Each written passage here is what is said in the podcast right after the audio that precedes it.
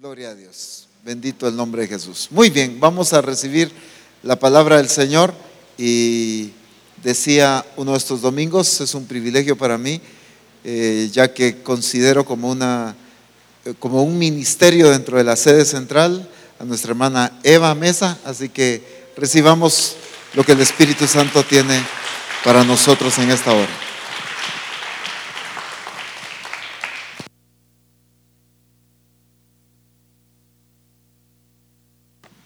Buenas noches. Qué lindo es el Señor, ¿verdad? Todo lo que, hacia donde el Señor nos está llevando de una manera tan completa, una manera nunca antes vista, ¿verdad? Viéndolo a Él a cara descubierta como un espejo, viendo sus deseos, su corazón, lo que Él quiere, lo que Él desea, viéndolo de una manera tan clara, ¿verdad? Y pues eso es de apreciar, eso es de atesorar y de amar del Señor. Y pues estos, estos jueves, ¿de qué hemos estado aprendiendo?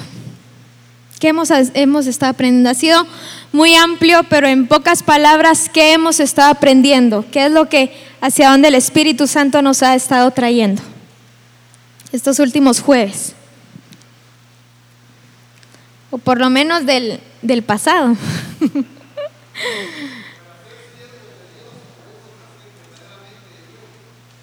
Ese es uno de los, de los, ahí sí que la, la base, ¿verdad? Por la razón por la cual somos siervos de Dios.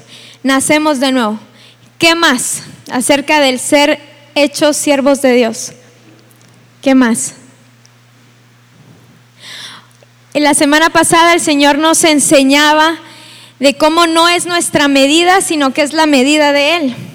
Y el apóstol eh, Ronald daba un ejemplo muy claro acerca de un vaso. ¿Verdad? Un vaso que, que está vacío se puede llenar, pero un vaso que está lleno, ¿cómo lo voy a llenar? Solamente quitando lo que está dentro del vaso. Entonces, Hacía referencia a esto el apóstol al decir que no, no son nuestros patrones, no, no, son nuestras costumbres, no es lo que creemos, no es lo que, eh, lo que se nos ha enseñado en el pasado, sino que ser como, ser el, siervos de Dios es venir vacíos de lo que nosotros somos como seres humanos y venir a llenarnos de su plenitud como dicen las escrituras. Entonces, eso es ser siervos de Dios y pues en el Congreso, antes del Congreso, nosotros ya habíamos recibido la primicia de acerca de esa revelación del Señor. Y solo para eh, recordar esto, leamos Romanos 6. Solo para tenerlo siempre bien presente. Romanos 6. Vamos a leer el, verso 18 y luego vamos a leer el 22. Dice, el 18, y libertados del pecado, vinisteis a ser siervos de la justicia. Y luego el Señor lo reitera y lo vuelve a decir en el 22, mas ahora que habéis sido libertados del pecado y hechos siervos de Dios, Tenéis por vuestro fruto la santificación y como fin la vida eterna. ¿De quién proviene el ser siervos de Dios? Está muy claro, yo sé que todos lo sabemos aquí, pero solo para, para aclarar. ¿De quién proviene que nosotros seamos siervos de Dios?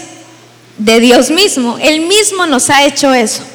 Entonces, cuando el Señor nos hace siervos de Dios, nacemos de nuevo, ¿sí? Nacemos de nuevo del agua y, del, en, el, y en el Espíritu. Nosotros somos hechos siervos de Dios y esta es la manera en la cual Dios nos ve. Nacemos de nuevo y el Señor nos ve como siervos de Dios. Entonces, esto es lo que el Espíritu Santo quiere enseñarnos hoy. La manera en cómo Él nos ve. Se ha hablado de cómo tenemos que ver a Cristo, dejar de ver las limitaciones que como seres humanos hay. Eh, hablábamos en los seminarios y, en otros días de cómo no ver nuestra propia condición y se ponían ejemplos, ¿verdad? Eh, en las escrituras y ejemplos en nuestra vida en este tiempo de esas limitaciones que se han tenido. Pero también cuán importante es que nosotros sepamos, conozcamos la manera en cómo Dios nos ve a nosotros. Porque esto define nuestra identidad y pues el ser siervos hechos de Dios, eh, ser siervos de Dios, esto es lo que determina esta identidad, ¿sí? Entonces, eso es lo que el Espíritu Santo hoy quiere enseñarnos, quiere hacer que, quiere que nosotros seamos más detallistas en esta área el prestar atención a cómo Dios nos ve a cada uno de nosotros, pero también como iglesia. Y por eso quiero que vayamos a Génesis, ¿sí? Donde se relata lo, cómo, cómo Dios creó todo lo que existe, con qué perfección, de qué manera tan detallada. Leamos el versículo 26 y 27. Dice, entonces dijo Dios, hagamos al hombre a nuestra imagen, conforme a nuestra semejanza, y señoré en los peces del mar, en las aves de los cielos, en las, en las bestias, en toda la tierra y en todo animal que se arrastra sobre la tierra. Y creó Dios al hombre a su imagen, a imagen de Dios lo creó. Varón y hembra los creó. Y luego más adelante podemos ver cómo el Señor creó las plantas, con qué perfección creó las semillas, creó las bestias, creó animales, creó todo lo que existe, ¿sí? Pero me encanta cómo la escritura revela, cómo la escritura nos da a conocer, nos habla de con qué perfección Él lo hizo, pero también de cuán consciente es Él mismo de lo que Él hace, ¿sí? De lo que somos en Él. Y leamos el, el verso 31, ahí mismo, Génesis 1, 31. Dice, y vio Dios todo lo que había hecho, y he aquí que era bueno en gran manera, y fue la tarde y la mañana el día sexto. ¿Qué es lo que dice la primera parte? Y vio Dios todo lo que había hecho. Dentro de todo eso que había hecho, ¿a quién había hecho? Al hombre a la mujer. ¿De qué manera los había hecho? A su imagen y a su semejanza. Y luego dice, y he aquí que era bueno en gran manera. Dentro de todo lo que había creado, como ustedes decían, estaba incluido el hombre y la mujer. Pero aquí dice que era bueno en gran manera. Todo lo que él había hecho, los cielos, la tierra, los animales, las plantas, las semillas, absolutamente todo, la tierra, la separación entre aguas, todo lo que él hizo, él dijo, esto es bueno. Y en gran manera, no solamente bueno, sino que bueno en gran manera. E incluido en ello estamos nosotros. ¿Sí? ¿Por qué el hombre ahí era bueno en gran manera?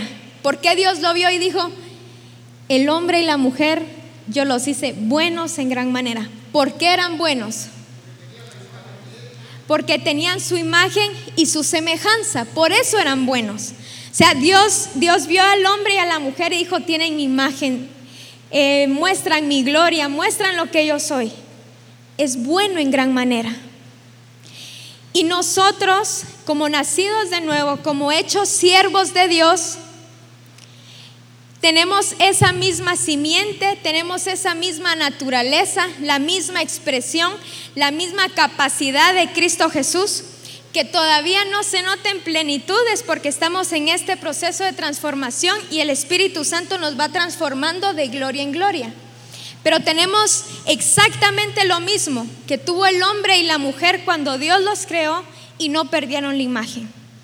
Nacimos de nuevo y esta imagen, ¿sí? esta semejanza a Dios fue puesta en nosotros por el nuevo nacimiento y por ello es que somos hechos siervos de Dios.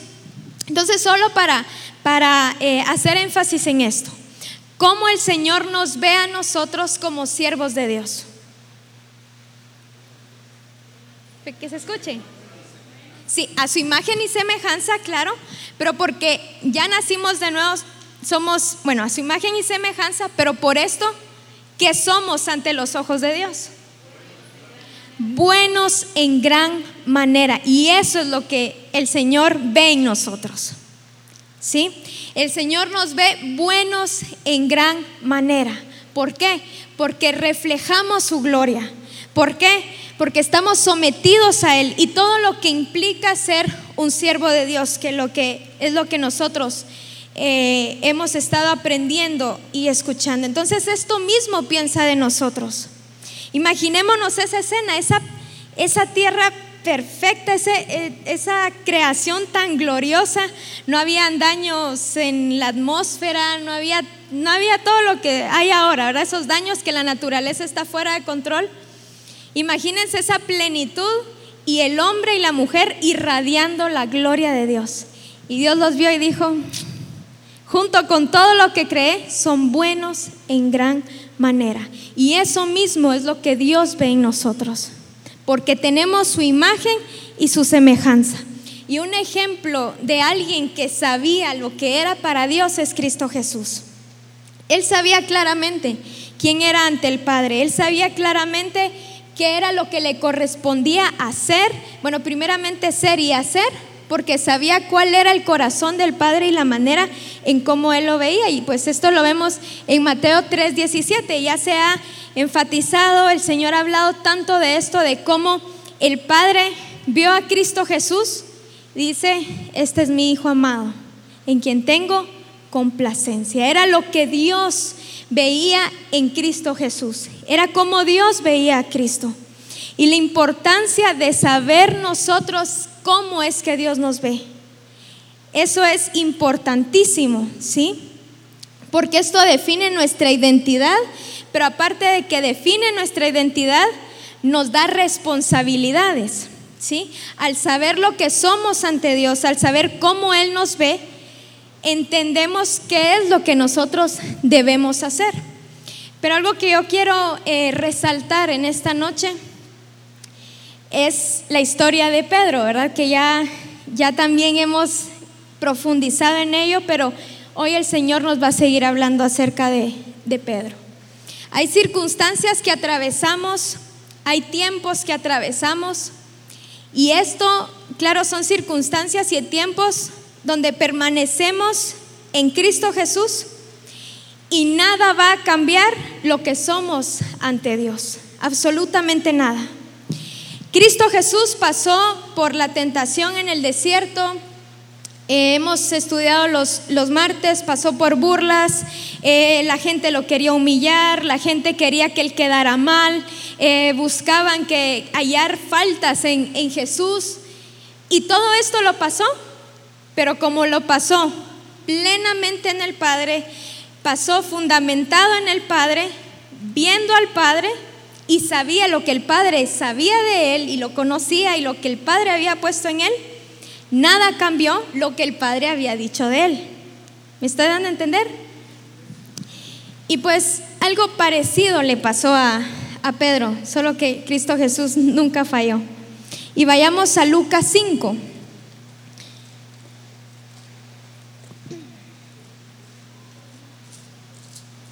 ahí en Lucas 5, ¿qué es lo que, es lo que nos, nos narra esta porción de las Escrituras en Lucas 5? ¿Qué es lo que nos narra? Ajá, en la Biblia está escrito, ¿verdad? La pesca milagrosa. Cómo, cómo eh, Cristo Jesús, ¿verdad? Se mostró y pues sabemos que fue una pesca, eh, ahí sí que milagrosa, numerosa, que se multiplicó, que, fue una expresión del Padre y, perdón, de Cristo Jesús, porque fue Él en ellos, ¿verdad? Pero quiero que avancemos al versículo 10. Y dice, y asimismo de Jacobo y Juan, hijos de Zebedeo, que eran compañeros de Simón. Pero Jesús dijo a Simón, hablando de, los, de estos discípulos eh, que está mencionando aquí, era porque se habían llenado de temor, igual que Pedro. Vieron lo que Jesús había hecho y se llenaron de temor. Y aquí vemos la reacción de, de Pedro, ¿verdad? Que él se postra y le dice, pues estoy temeroso. O sea, se sometió a él, ¿verdad? Se sometió a él y lo reconoció como Señor. Pero ¿qué dice? Pero Jesús dijo a Simón, no temas desde ahora serás pescador de hombres. Desde ahora serás pescador de hombres. ¿En qué tiempo está esto? Presente. No le dijo a Pedro, van a pasar tres años y ya vas a ser pescador de hombres. No le dijo, vas a pasar por un montón de cosas y vas a ser pescador de hombres. No le dijo, te voy a dar entrenamiento, te voy a enseñar cómo ser pescador de hombres, entonces tú ya lo vas a hacer. Claro, le enseñó todo esto Cristo Jesús, ¿verdad? Se lo enseñó todo. Pero a lo que, a lo que quiero ir yo es que esta, esto que le dijo Jesús a Pedro era en presente, o sea, era ya.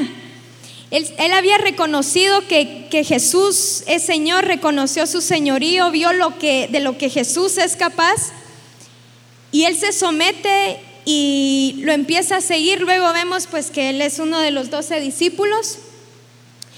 Pero fue en ese mismo momento cuando Jesús le dijo, eres pescador de hombres, ¿sí? Ya eres un pescador de hombres. Entonces, desde ese momento ya él era un pescador de hombres. Y si ustedes en su casa eh, leen el Evangelio de Lucas, resalta lo que Jesús hizo, resalta todo lo que Jesús hizo, pero Pedro se confundió, cometía errores.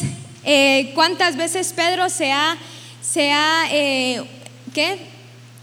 se ha explicado, ¿verdad? Como ejemplo de algunos errores, ¿verdad? Dentro del, del diseño de Dios. Pero luego vayamos a Hechos. Acompáñenme a Hechos.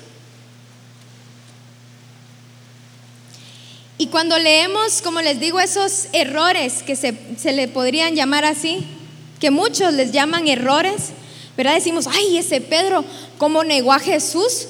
Pero sí, ¿cómo, ¿cómo le dijo que iba a permanecer con él hasta la muerte? Y luego, ¿cómo lo niega? O sea, decimos, ay, Pedro, pero ¿cómo se confunde? ¿Cómo hace eso?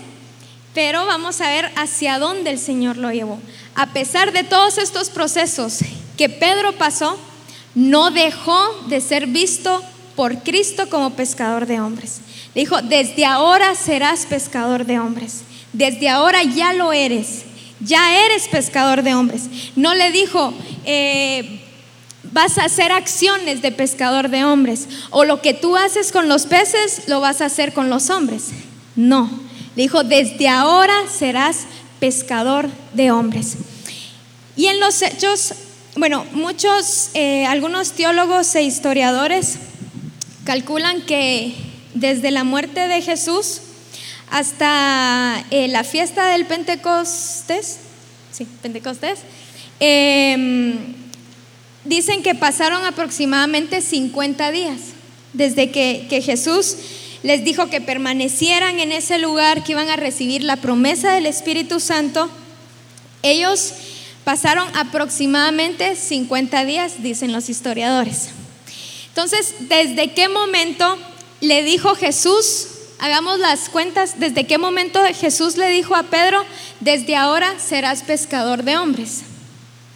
Dentro de esos tres años que pasó Jesús mostrando la gloria del Padre, bueno, desde antes lo hizo, ¿verdad? Pero ya como, como ministerio, como ministro, eh, esto lo dijo al principio. O sea, Pedro estuvo esos tres años con Jesús y leemos y podemos decir, pero eso no es pescador de hombres, pues.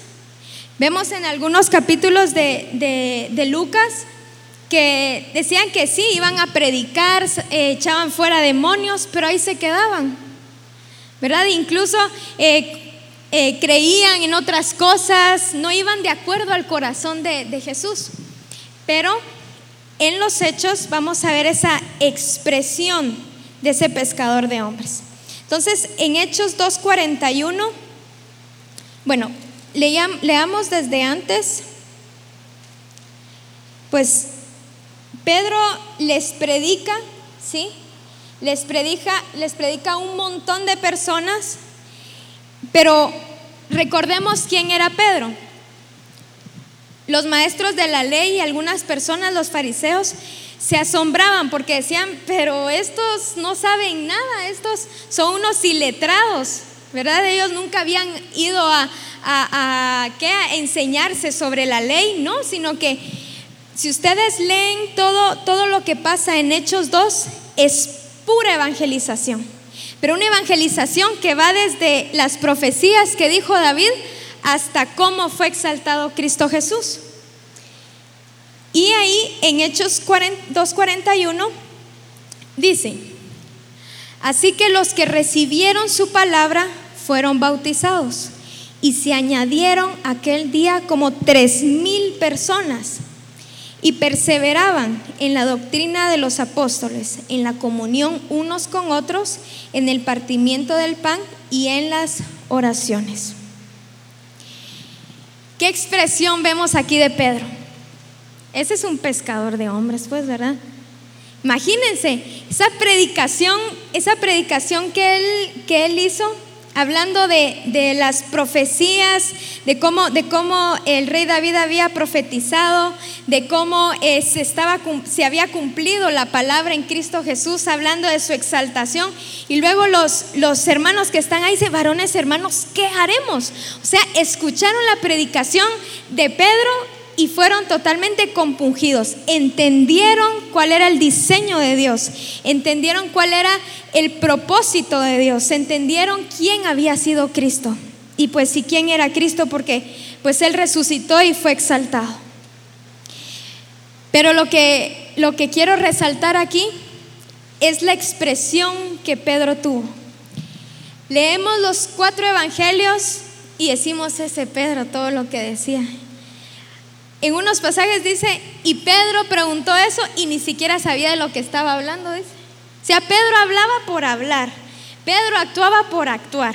A pesar de que él era un discípulo de, Cristo, de Jesús, él mantenía su, su, espada.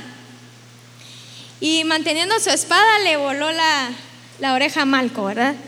Jesús no, ¿verdad? Y viene Jesús con esa misericordia, ¿verdad? Y, le vuelve a poner la, la oreja a Malco sea, vemos a un Pedro impulsivo y al leer decimos, pero este Pedro no entiende. Y esos son los comentarios que hay entre nosotros. Pero ese Pedro no entiende. La gran, pero miren lo que hacía y hasta nos reímos a veces y nos asombramos de cómo era Pedro. Pero Pedro estaba en el mismo proceso en el cual estamos nosotros. Fue lleno del Espíritu Santo y fue transformado. Pero desde el inicio, ¿qué fue lo que Jesús le dijo?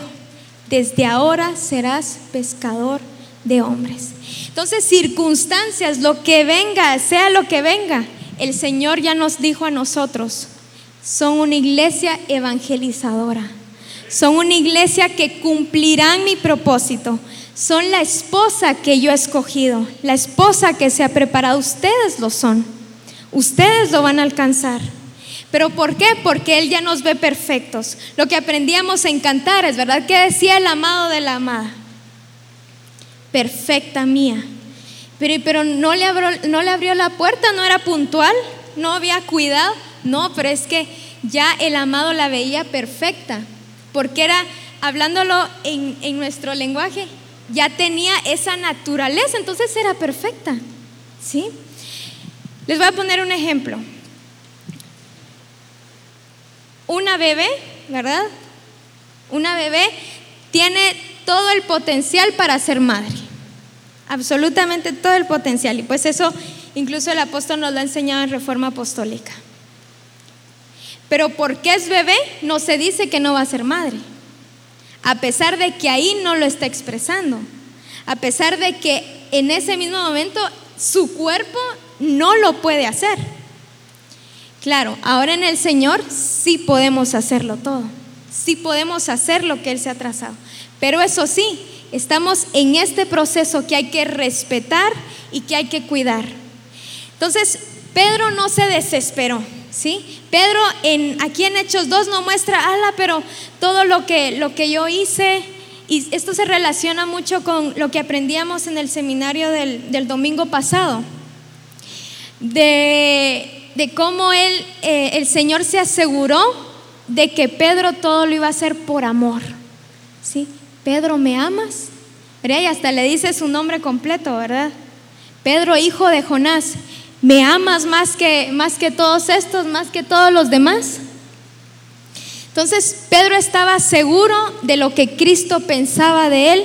Pedro estaba seguro de lo que él era ante los ojos de Cristo. Y eso es indispensable. Eso es indispensable.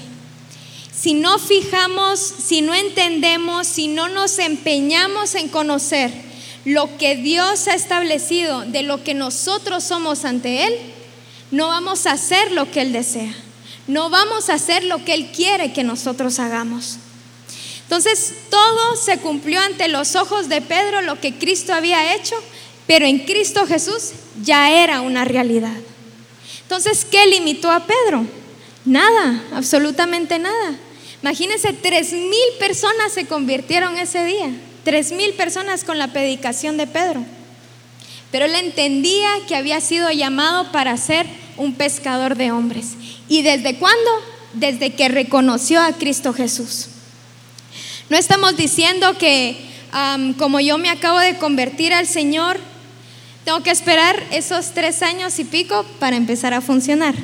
No estoy hablando de eso, no estoy hablando de, limitarnos, no estoy hablando de que hay que esperar un montón de tiempo, como Pedro esperó más de tres años, y yo, yo lo voy a expresar tiempo después. No, a lo que me refiero es que las circunstancias que hayan pasado, eh, lo que tú hayas vivido como hijo de Dios, eh, errores que hayas cometido, lo que se ha platicado ya anteriormente, no cambia lo que Dios dice de ti, no cambia lo que Dios dice de mí. ¿Por qué? Porque Él sigue siendo nuestro Señor. No estoy hablando que, ah, yo me voy a salir del propósito de Dios. Igualmente, Él piensa que soy su hija. No, estoy hablando dentro del orden, ¿verdad? Dentro del diseño de Dios. Esas, esas circunstancias que Cristo pasó, nada, absolutamente nada cambió lo que Dios había dicho acerca de Jesús. Y vemos que más adelante Dios le vuelve a decir, eres en quien tengo complacencia. ¿sí? En quien yo me he agradado, ¿sí? Y eso es lo que Dios dice de nosotros. ¿Por qué? Regresemos a Génesis 1. Porque tenemos su simiente, tenemos su naturaleza. Entonces, ¿qué es lo que dice Él de nosotros? Son buenos en gran manera. ¿Y qué es algo bueno? ¿Cómo definen algo bueno ustedes? Cuando dicen, ala, es que eso es buenísimo. ¿Por qué es bueno? ¿Qué características tiene que tener para que algo sea bueno? ¿Cumple su propósito? ¿Qué más? ¿Cumple mis expectativas? ¿Qué más? No hay defecto en él. El Señor nos ve buenos en gran manera porque tenemos todo para cumplir su propósito, para cumplir lo que Él espera de nosotros. Y unas definiciones de bueno dice que es servible, ¿Y a qué hemos sido llamados? A ser siervos de Dios. O sea, somos eficaces en Él. Y así es como Dios nos ve. Dios no ve tus limitaciones. Aunque Él las identifica y su poder nos transforma. Pero ese no es su punto focal. El Señor lo que ve principalmente es Él en nosotros, o sea, su naturaleza en cada uno de nosotros. Y por eso somos buenos, por eso vamos a cumplir su propósito. Y por eso vemos esa, esa pesca que hizo, que hizo Pedro en Hechos 2, esa pesca de hombres que él hizo. Y la vemos así como que, wow, yo quisiera eso. Pues vamos a alcanzar más. Vamos a alcanzar muchísimo más. Pero depende de cómo nosotros permanezcamos entendiendo qué es lo que Dios piensa de nosotros, qué es lo que Dios desea de nosotros y cómo Dios nos ve a cada uno de nosotros. Porque de esta manera nosotros vamos a permanecer en el cumplimiento del propósito de Dios. Y solo para, para eh, ¿qué? hacer más fuerte este punto,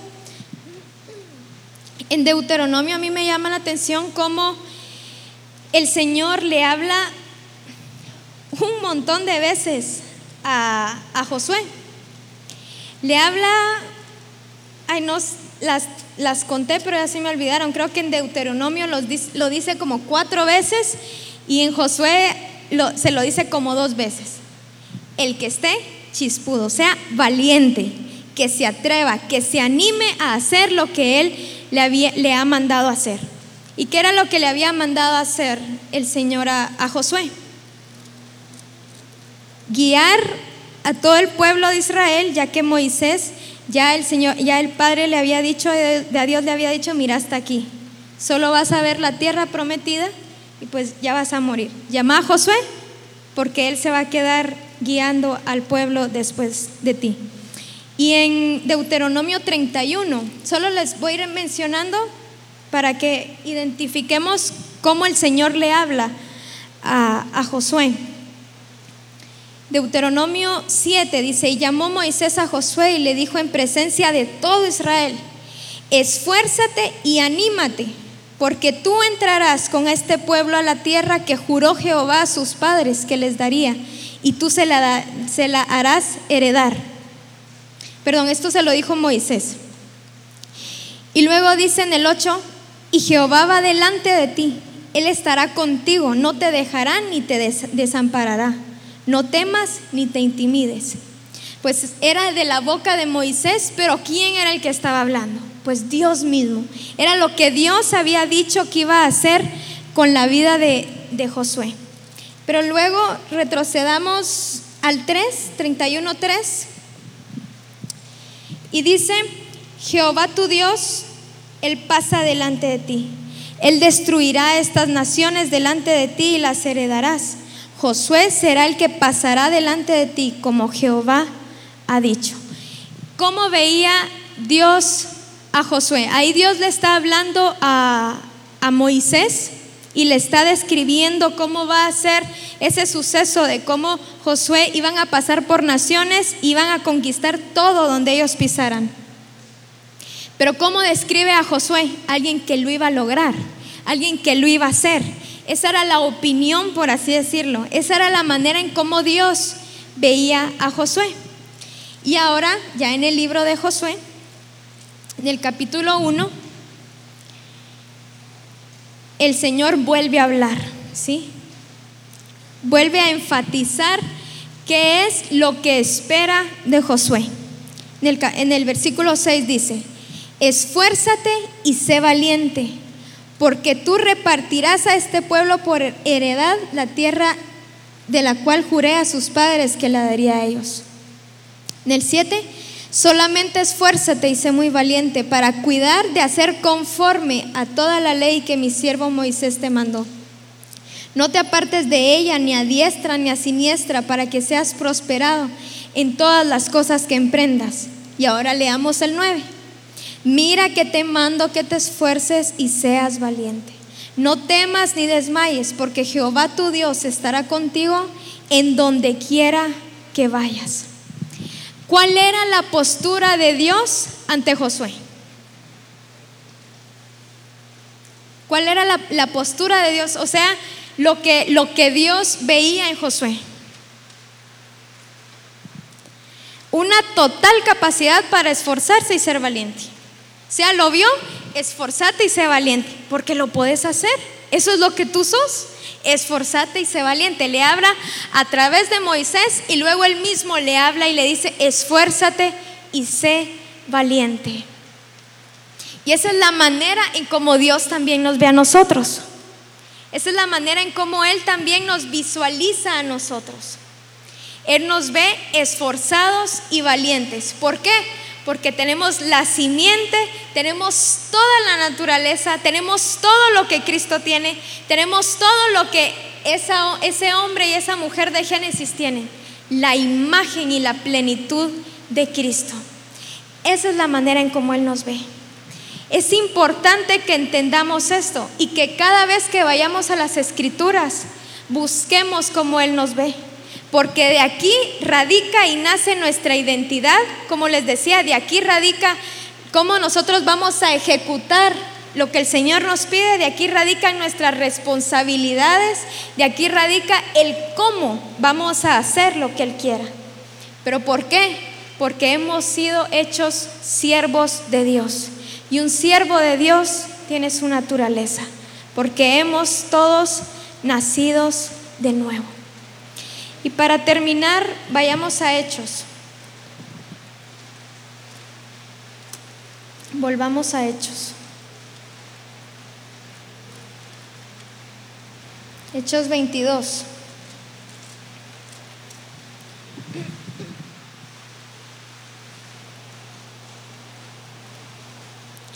Y el versículo 14. Este ya lo sabemos. Y él dijo, el Dios de nuestros padres te ha escogido para que conozcas su voluntad y veas al justo y oigas la voz de su boca. ¿Cuál es el primer punto? Conozcas su voluntad. Y el conocer su voluntad también es conocer cómo Él nos ve.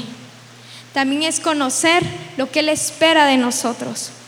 También es conocer su propósito, tanto como iglesia de Jesucristo, pero yo también como su hija. ¿Cuál es su propósito? ¿Qué es lo que Él está esperando de mí? Cuando Él me creó, cuando Él me hizo, cuando Él permitió que yo naciera y que luego naciera de nuevo, Él ya me tenía vista. Él ya, él ya tenía dicho, esto vas a hacer y lo vas a hacer de esta manera. Entonces, la importancia de que nosotros conozcamos la manera en cómo Él nos ve. ¿Y cómo Él nos ve? Buenos en gran manera. ¿Por qué? Porque tenemos su naturaleza, tenemos su simiente y desde que nacimos de nuevo nos dijo, desde ahora serás pescador de hombres.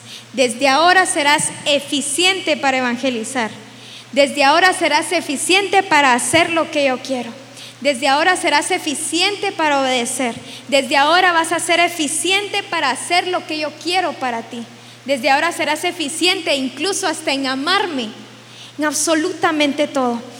Estamos hablando de evangelismo, pero esto, esto se traslada absolutamente todo. Cuando nacimos de nuevo, Él nos dijo, desde ahora serás un perfecto esposo. Desde ahora serás una mujer como yo la quiero, una mujer verdadera. Desde ahora serás un joven, una señorita como yo lo deseo.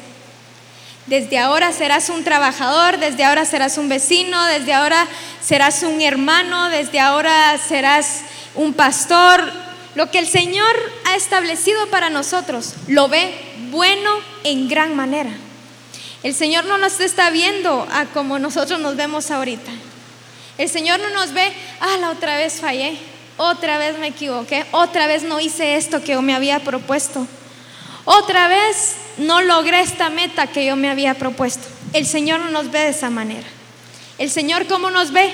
Plenos, el Señor nos ve perfectos y nos ve buenos en gran manera porque somos sus siervos. Entonces, ¿de quién depende? Así que sacarle, iba a decir otra bala, sacarle todo a lo que nosotros somos, a nosotros mismos. Pero ¿qué pasa si no nos esforzamos y no nos determinamos a ir a las escrituras y vernos ahí? Claro, de primero ver a Cristo, ¿verdad? ver a Cristo y decir, bueno, ¿qué tengo que hacer yo? ¿Cuál es el perfil que tú quieres para mí? ¿Cuáles son las características que tú estableciste para mí? ¿Cómo me ves? ¿De qué manera tú me estás viendo? Entonces, a mí me corresponde conocer, ¿cómo fue que le dijo eh, Ananías a, Saulo? Te, te ha escogido para que conozcas su voluntad. Y dentro de su voluntad está, claro, el hacer, ¿verdad? Cómo, cómo hacer el diseño, el adorar, el evangelizar. Está, están los mandatos que el Señor ha, ha determinado, pero también dentro de su voluntad está cuál es su voluntad para mi vida. ¿Y cuál es su voluntad para mi vida? Se ve en la manera en cómo Él me ve. Porque estoy segura que aquí nadie le pide algo a alguien que sabe que no es capaz de hacerlo. El saber que la persona no es capaz de hacerlo sería una insensatez, pues, ¿verdad? O sea, saber que, que alguien no puede hablar, inglés con fluidez, por ejemplo. Yo sé que esta persona no sabe hablar inglés con fluidez, pero vení, necesito que me traduzcas, necesito que, que interpretes a esta persona. Sería una insensatez, ¿verdad? O sea, cuando, cuando el Señor nos ve, lo que ve es pura plenitud. No ve limitaciones. Él no ve, ah, pero este se equivocó la semana pasada. Este no, todavía no, no entiende este punto. Entonces, claro, el Señor es realista, ¿verdad? No estoy hablando de que el Señor fantasee, de que el Señor esté soñando. No, para nada. Pero eso sí, como Él es soberano, ve toda nuestra vida y ve, esto eres tú. Esto es lo que yo formé en ti. Esto es lo que yo te di. Entonces el Señor no ve eso que, eh, digamos, eso que comúnmente como seres humanos vemos a Pedro. Alarán ese Pedro otra vez, ¿va? ¿Cómo se equivoca? ¿Cómo dice? ¿Cómo no hace? ¿Cómo se expresa? ¿Cómo es de impulsivo? Y lo vemos y lo calificamos así. Pero el Señor no nos califica de esa manera. Claro, el Señor es justo y vemos como en Apocalipsis 2 el Señor dice, bueno, esto has hecho y esto no, ¿verdad? Pero el Señor ahorita nos tiene en un proceso donde si nosotros nos determinamos, vamos a conocer a perfección cómo Él nos ve y el Señor no juzga. El Señor vemos eh, cómo, Jesús, y eso lo, lo oíamos en la reunión del cuerpo ministerial, de cómo Jesús nunca condenó. O sea, Jesús no fue, ah, vos sos una pecadora, vos, vos tuviste tantos hombres, ahí quédate, eso sos y contigo no se puede tratar. Como sos eso, yo no puedo trabajar contigo. No, él la vio y ¿qué fue lo que le dijo? No peques más, ya no peques más. Y luego esta mujer se convierte en una evangelizadora inmensa, o también vemos a, María, la que, la que enjuagó, ¿verdad? Con, con, sus lágrimas, con el perfume, con sus cabellos, los pies de Jesús, cómo lo ungió. Pues ella era una mujer totalmente, que no era virtuosa ante la sociedad, y la gente le empezaba a juzgar. Pero ¿qué fue lo que dijo Jesús? Que de ella hasta ahora sí va a seguir hablando.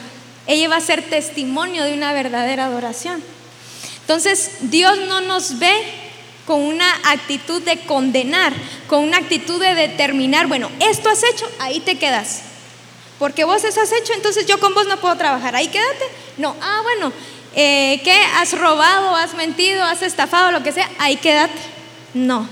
¿Qué es lo que el Señor, bueno, eso sos? Bueno, pues yo te muestro cuál es mi voluntad. Yo te muestro cuál es, cuál es mi deseo para ti. Vete y no peques más. Y de ahí, como le dice a Pedro, desde ahora serás un pescador de hombres. Entonces, entendemos lo que el Señor ha puesto en nosotros, su simiente. Somos buenos en gran manera ante Él. ¿Por qué? Porque somos su expresión, tenemos su simiente. Entonces las circunstancias, lo que atravesemos, no va a cambiar y no ha cambiado y no cambiará lo que Dios piensa de nosotros. Entonces, ¿qué es lo que a nosotros nos corresponde? Actuar. Meternos en las escrituras no de una manera eh, por costumbre, sino que entender realmente cuál es el corazón de Dios y lo que Él desea para mí. Escuchar la voz de su boca, ¿sí? entender su voluntad y creerle. Creerle fielmente de lo que el Señor ha dicho de nosotros. Pongámonos de pie.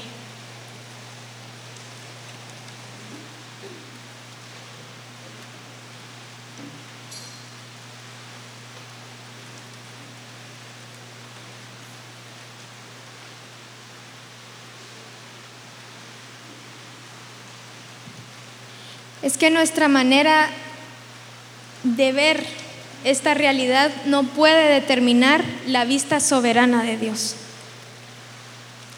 Nada puede determinar la soberanía de Dios. Ora al Señor ahí. Háblale. Incluso si no has reconocido la soberanía de Dios en tu vida, hay que pedirle perdón. Si has dudado incluso de lo que, de lo que tal vez algunas, eh, algunos profetas te han dicho, si has dudado de alguna palabra que el Señor te te ha dado a ti, claro, una palabra, ¿verdad? Dentro del diseño de Dios que viene del corazón de Dios. Si has dudado del ministerio que el Señor ha dicho que tú tienes, si has dudado de la familia que el Señor te ha dado que vas a tener, del tipo de persona que tú vas a ser, incluso del negocio que el Señor ha dicho que, que vas a tener, esos pensamientos no vienen de Dios. porque lo que el Señor ha dicho de ti es firme y es fiel.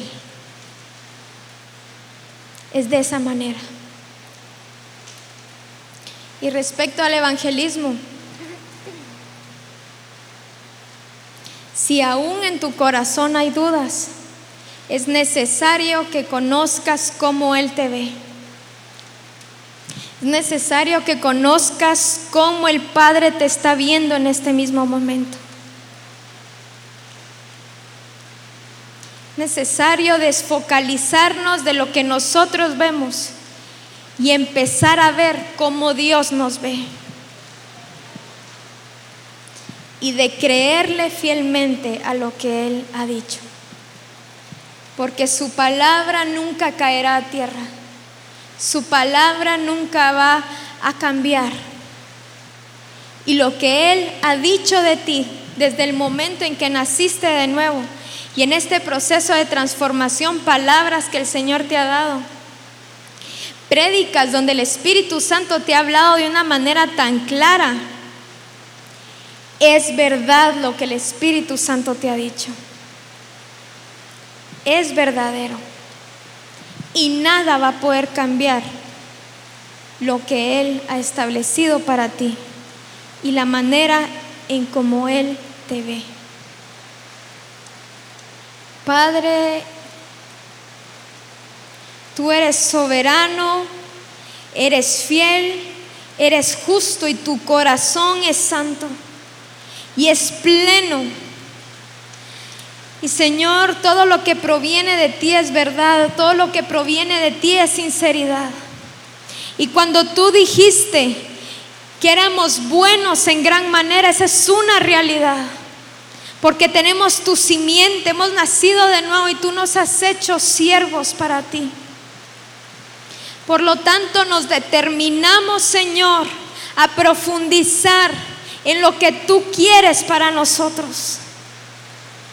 Ya conocemos, Señor, de una manera superficial lo que tú quieres. E incluso tu Espíritu Santo nos ha llevado a, tus profundidades. Pero es necesario que nos enfoquemos en cómo tú nos ves a nosotros. En lo que tú has puesto en nosotros. Y en creerte. Y en tener certeza de que lo que tú has dicho se hace realidad ante nuestros ojos, porque en ti ya es una realidad. Así que hermano, levántate, sé valiente, esfuérzate y sé valiente, porque eres bueno en gran manera. Tienes toda la capacidad, tienes la simiente de Cristo Jesús. Si has sentido que has fallado en tu familia, que has fallado en tu vida personal, en tu trabajo, si has sentido que te has equivocado, que, que sigues en lo mismo, pues es necesario que veas y que entiendas lo que Dios piensa de ti. Porque Él te ve perfecto, Él te ve santo. Y por eso su Espíritu Santo nos transforma. Y por eso su Espíritu Santo cumple con lo que en el corazón del Padre ya está establecido. Y nada, absolutamente nada, ten claro que absolutamente nada puede cambiar el designio de la voluntad de nuestro Padre. Y si Dios ha dicho que vas a fructificar, fructificarás. Si el Señor ha dicho que te vas a multiplicar, te vas a multiplicar. Si el Señor ha dicho que vas a ser transformado, vas a ser transformado. Si el Señor ha dicho que alcanza su plenitud, vas a alcanzar su plenitud. Esa es la verdad en Cristo Jesús. Te exaltamos, Señor, y te damos gracias porque tú eres fiel y tu palabra es coherente con lo que tú eres. No hay discrepancias, no hay diferencias, no hay lugares a duda, sino que tú eres firme y eres constante, por siempre eres Dios. Y el mismo Dios que creó el universo y todo lo que existe y vio que todo ello era bueno en gran manera porque se expresaba ahí, sabemos que es el mismo Dios quien nos está hablando y quien está revelando su corazón y lo que Él quiere. Gracias Dios perfecto. Y gracias Padre Celestial, gracias Hijo, gracias Espíritu Santo. En el nombre de Jesús. Amén.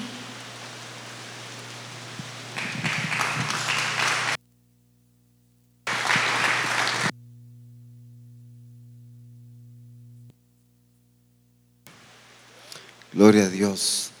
Dios es tan maravilloso que cuando Él dice algo, no lo dice como sale en las películas o en las caricaturas, ¿verdad? Voy a hacer tal cosa, dice, ¿verdad? Pero con los dedos cruzados, como esperando que no pase, o esperando o anhelando, ojalá y suceda. El Señor no le dijo a un Josué, vas a poseer y vas a dar la tierra por heredad, pero así con los dedos, ojalá y se cumpla, ojalá y ojalá y lo haga. Lo vas a hacer porque lo vas a hacer. Sede central, eres una iglesia evangelizadora, pero no lo dijo así. Deseando, ojalá, ojalá y sí se pongan las pilas. Cuando lo dijo, como hoy se nos decía, lo dijo con la certeza de lo perfecto que Él es para convertirnos en esa iglesia. Ya nos lo declaró, ya lo estableció y Él es fiel para cumplir lo que determinó hacer en nuestras vidas. Amén. Bendito el nombre de Jesús. Gracias a los hermanos que han estado con nosotros en esta transmisión. Les bendecimos y que la gloria de Dios sea sobre la vida de cada uno de ustedes. Les amamos. Dios les bendiga.